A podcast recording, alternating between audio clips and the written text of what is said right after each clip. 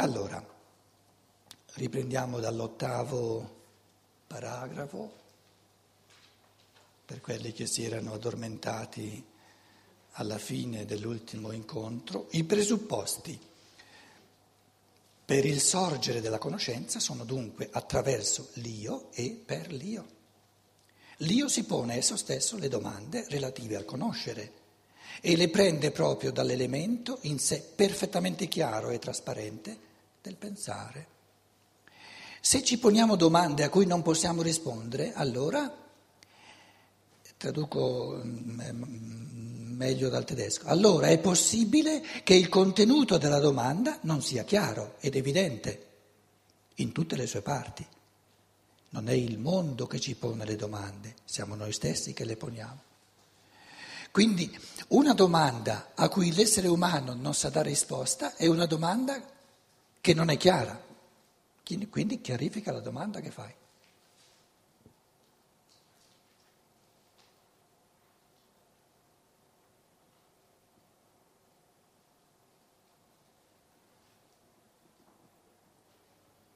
Spesso mi avete, eh, avete notato, quando uno chiede qualcosa, eh, io rifuggo dal voler dare una risposta, perché non è di quello che si tratta, non serve a nulla. Spesso io dico, ma cosa, cosa vuoi dire? Chiarisci un po' meglio la domanda. Se tu lavori un pochino di più alla domanda, se tu ti chiarisci la domanda, hai già la risposta. Capire una domanda significa avere la risposta. Ma la risposta non è altro che capire la domanda.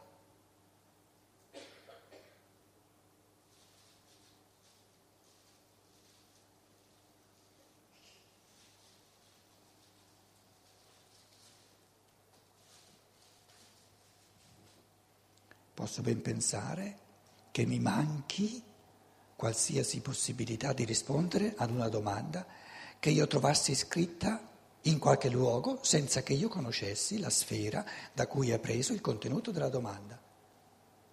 Quindi una domanda che non pongo io non mi riguarda. Una domanda che non pongo io per me non è una domanda. Se uno fa una domanda e io non la faccio una mia domanda, per me non è una domanda e non c'è nulla da rispondere. Come faccio io a far mia la domanda di un altro? Questo tra l'altro è l'arte di chi, di chi parla, di chi sta qui davanti. Per dare una risposta deve far sua la domanda di chi sta domandando qualcosa. Perciò io chiedo cosa vuoi dire, cosa stai chiedendo, per capire la domanda. Nel momento in cui io faccio mia la domanda dell'altro, allora la domanda è la mia e so la risposta.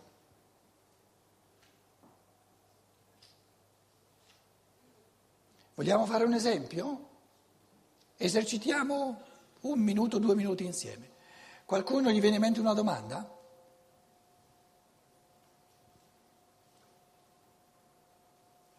Dai, forza.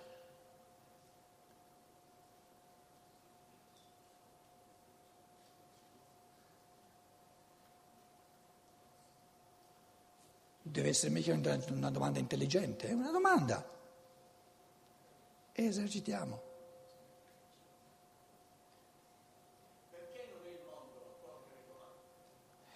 Perché non è il mondo a porre le domande? È una domanda? È un'affermazione camuffata in domanda.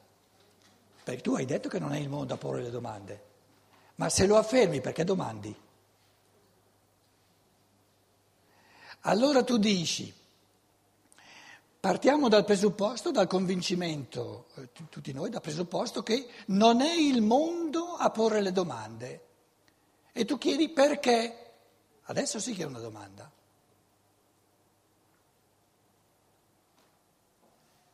Perché non è il mondo a porre le domande?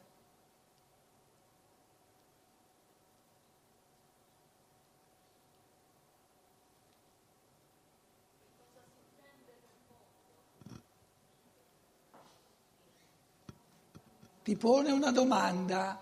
Cosa intendi per mondo?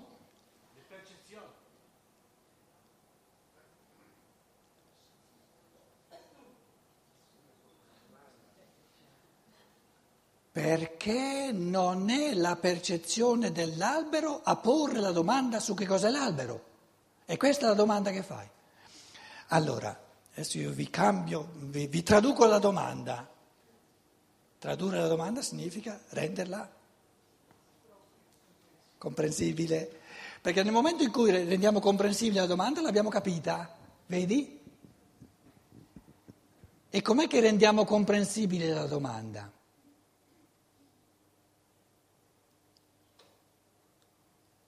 Se la percezione ponesse domande, non sarebbe percezione.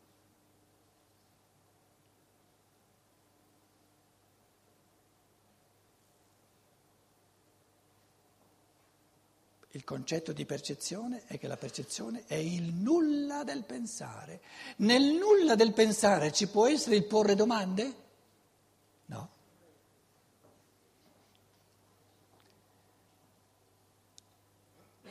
Adesso chiedo io una domanda. Sono stato io a dare una risposta? No. State attenti, io non ho dato una risposta, ho chiarificato la domanda. E nel momento in cui la domanda è stata chiarificata attraverso il concetto di percezione, tutti hanno capito, eh, è chiaro, è chiaro che la, la domanda non può eh, dare la risposta, la percezione non può da, dare la risposta. Quindi se voi avete osservato bene il processo, il, il, il cercare una risposta consiste nel capire meglio la domanda.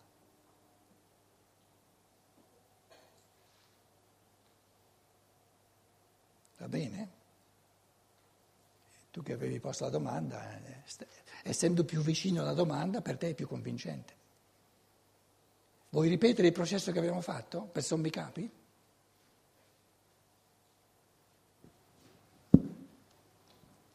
Parti dalla tua domanda e arriva fino in fondo. Inizialmente avevo chiesto perché non è il mondo a porre delle domande, in quanto questa era la frase che avevi detto poc'anzi. Poi giustamente c'è una posizione da chiarire. Cosa vuol dire il mondo? E allora io ho detto il mondo delle percezioni, quindi a questo punto la mia domanda si trasforma in un'altra. Perché non sono le percezioni a porre le domande? Da questo passaggio in qua si arriva poi alla definizione di, di percezione dal punto di vista della scienza dello spirito, Ove, no, no, no, no, no, non c'è bisogno. Eh, d'accordo, ove, diciamo, ove siamo tutti convinti che la percezione non può essere in grado di porre delle domande e non può essere in grado di fare nulla perché non sarebbe più percezione, in quanto la percezione è un nulla del pensare. Però dico io, per aggiungere un mio corollario, la percezione tuttavia ci dà l'occasione per far sorgere un pensare. Neanche. No perché allora dovrebbe darla al cane l'occasione.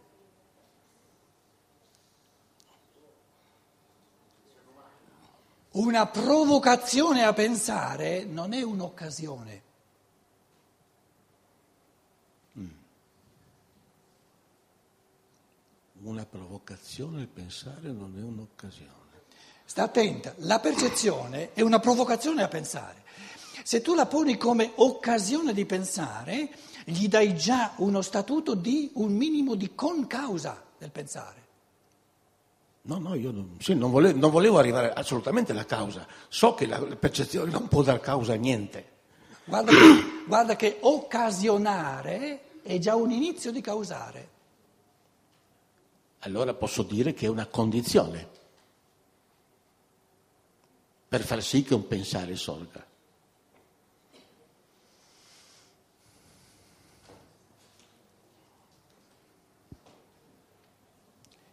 Se la percezione è il nulla del pensare,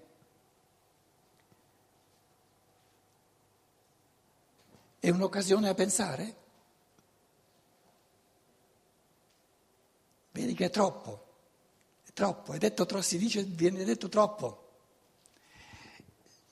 Si fa qualcosa della percezione. Il pensare invece vuol restare in questo concetto puro della percezione, dove la percezione è il nulla del pensare. Nel momento in cui tu, tu dici è l'occasione del pensare, la percezione diventa qualcosa.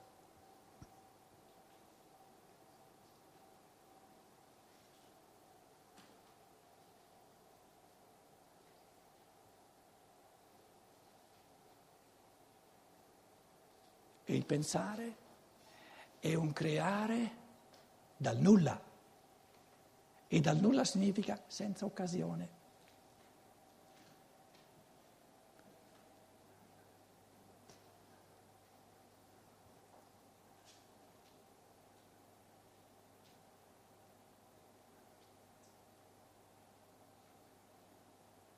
Adesso tu dici, eh, quel Pietro lì non molla mai, mannaggia. Eh, Sì, sì, eh, è vero.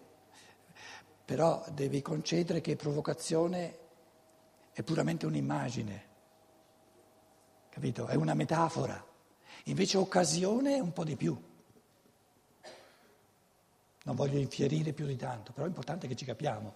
Perché se noi, se noi non portiamo i misteri del pensare fino all'abisso del nulla, non capiamo il concetto di creazione dal nulla e il pensare crea dal nulla.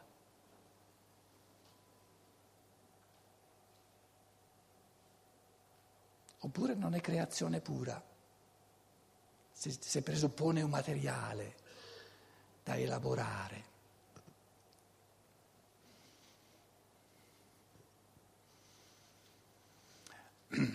Però eh, naturalmente ti diamo ragione, diamo ragione a tutti noi che eh, la maggior parte degli esseri umani in questo, nella caduta, nello stato di caduta del pensare, la percezione è altro che il nulla. In che senso?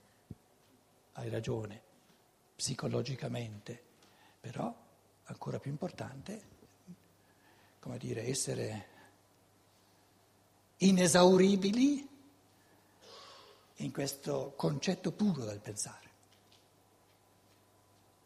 Quindi il pensare puro in una umanità caduta, in uno spirito umano caduto non c'è, però il concetto di, del pensare puro va pensato, altrimenti non conosciamo la, la traiettoria, la, diciamo, la direzione dell'evoluzione del pensare.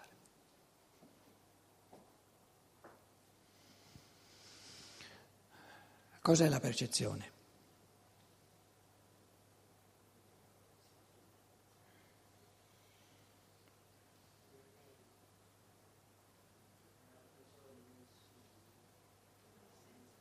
Il sonno più profondo del pensare.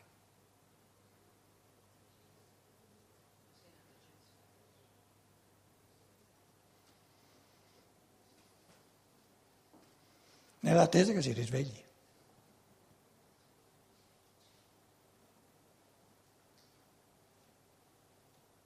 E tu dicevi giustamente il, il tuo contributo stava, eh, ma siamo tutti in questo sonno, giusto?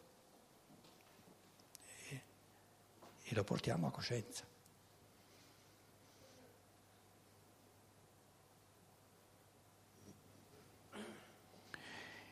10 per la nostra conoscenza si tratta invece, aggiungo io, di domande le quali sorgono per il fatto che ad una sfera della percezione condizionata da spazio, tempo e organizzazione soggettiva sta di fronte una sfera del concetto che si rivolge alla totalità del mondo. E il mio compito consiste nel conguaglio Ausgleich in tedesco, nel, nel compenso fra queste due sfere a me ben note. Qui non si può parlare di un limite della conoscenza.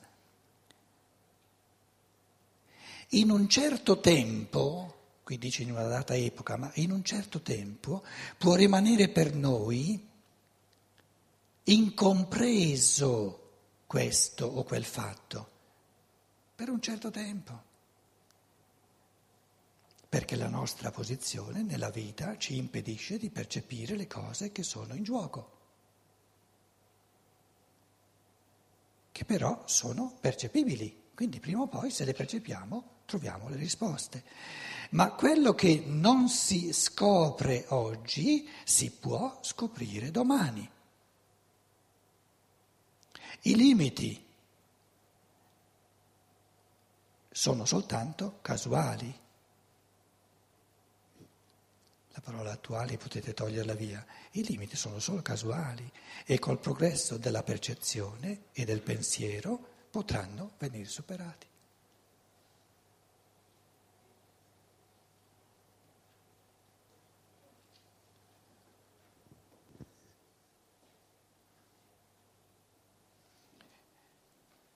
Quindi c'è eh, unicamente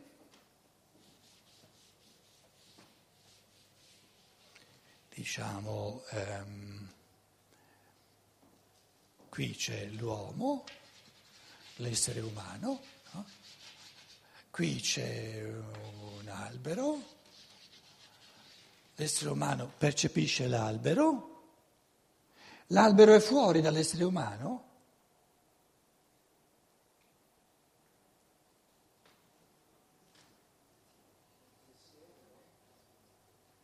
in quanto percezione. E che cos'è dell'albero la percezione? È il nulla dell'albero, perché l'albero in quanto percepibile, in quanto percezione, oggi c'è, domani è sparito. E nel momento in cui l'albero in quanto percezione viene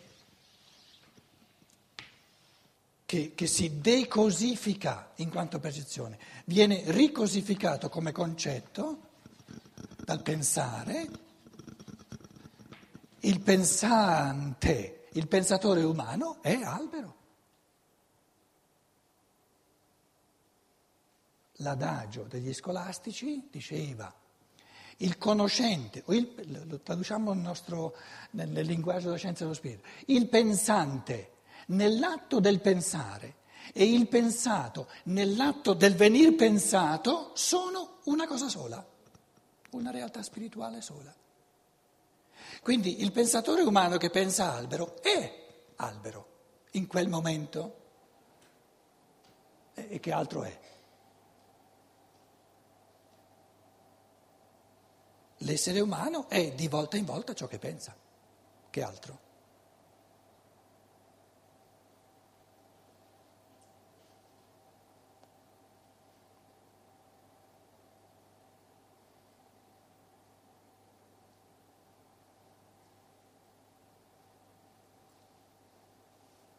E quando si addormenta?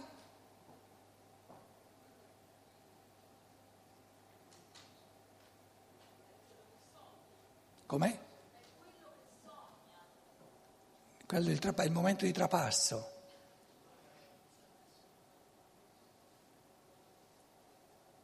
Mentre non sogna, cos'è?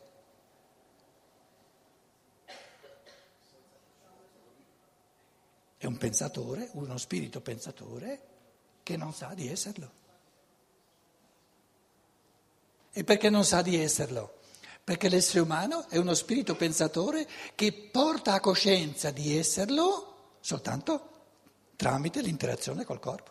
Esce dal corpo, resta un bravissimo spirito pensatore, ma non sa di esserlo.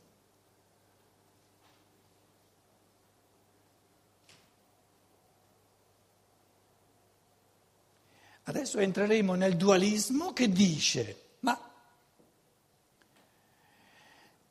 l'uomo come cosa in sé, l'albero come cosa in sé, sono inconoscibili, sono al di là della coscienza. E poi mettono qui la coscienza, la coscienza, e cosa c'è nella coscienza? Un riflesso della cosa in sé dell'uomo e un riflesso della cosa in sé dell'albero, quindi una rappresentazione dell'albero, qui una rappresentazione dell'albero, qui una, un, l'autocoscienza, quindi la coscienza di me La coscienza che io ho di me stesso non sono io, ma è la coscienza, cioè la mia immagine di coscienza del mio essere spirituale. Ma il mio essere spirituale è oltre la mia coscienza. Così come io ho del mio essere in sé soltanto un riflesso nella coscienza, così come io ho dell'albero non la cosa in sé dell'albero, ma un riflesso nella coscienza, così ho del rapporto reale, degli influssi reali. L'albero reale ha un influsso reale sull'uomo reale e l'uomo reale, se lo taglia, eccetera, ha un influsso reale sull'albero. Ma di questi influssi reali, che ai tempi di Kant si chiamavano dinamici, che, che rapporto c'è nella coscienza tra di, di questo rapporto? Un'immagine riflessa di questo rapporto. Quindi nella coscienza, secondo il dualista, ci sono soltanto immagini. Immagini delle cose in sé e immagini del rapporto che ci sono tra le cose in sé. E qual è la difficoltà di questo realista metafisico? Che lui dice, ma io mica posso avere nella mia coscienza l'albero reale?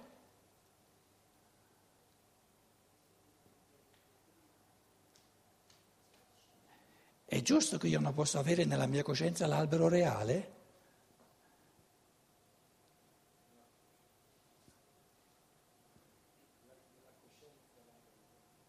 Posso avere io nella mia coscienza l'albero reale? Eh sì! Mm. Parti qua e dice, eh no. Hai preso il granchio che hai preso la percezione come se fosse l'albero reale, vedi? Nella percezione manca l'albero reale, ma nella mia coscienza pensante, lì sì che c'è l'albero reale, perché l'albero reale è il concetto.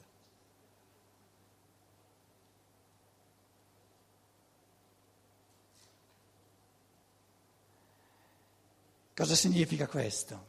Che questi esercizi l'uomo d'oggi li deve continuamente ripetere.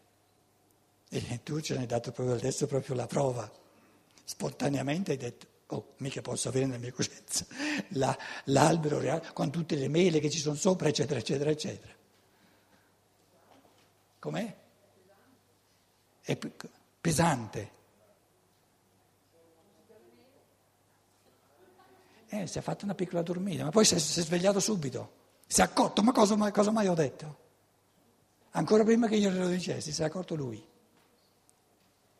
Eh, è bello se, rendersi conto di, di queste cose, per esperienza propria. Bisogna rifare gli esercizi, perché la, la, temperie del materialismo significa che l'essere umano si è abituato a prendere la percezione come se fosse la realtà e spontaneamente la vive così. L'albero reale è quello là. Ti arriva la sapienza orientale che ti dice, ma quello è Maya. E l'uomo occidentale gli dice, sì, provaci te, sbattigli conto che ti viene la protuberanza metafisica. Voglio vedere se è Maya anche quella. E cosa dice l'orientale? Certo che è Maya, per quando muoio anche la protuberanza è sparita. Sì, però aspettando che muori ti fa male. Anche il male è Maya.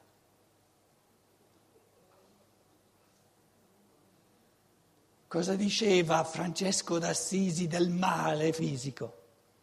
Tanto è il bene che mi aspetto che ogni pena mi è diletto. Ma allora è pena o è diletto? Luciana. Ah, tu stai già dormendo.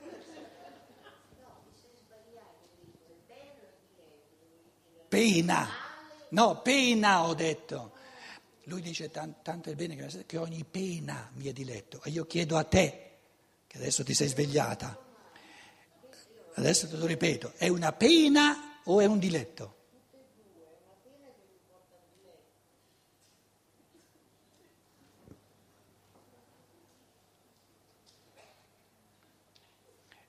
Invece la risposta è se te sei un Francesco d'Assisi, allora è un diletto. Lui non dice la pena porta al diletto, dice è. Ma per Francesco d'Assisi questo voleva dire, proseguo, hai fatto male la domanda. Ci sei arrivato adesso?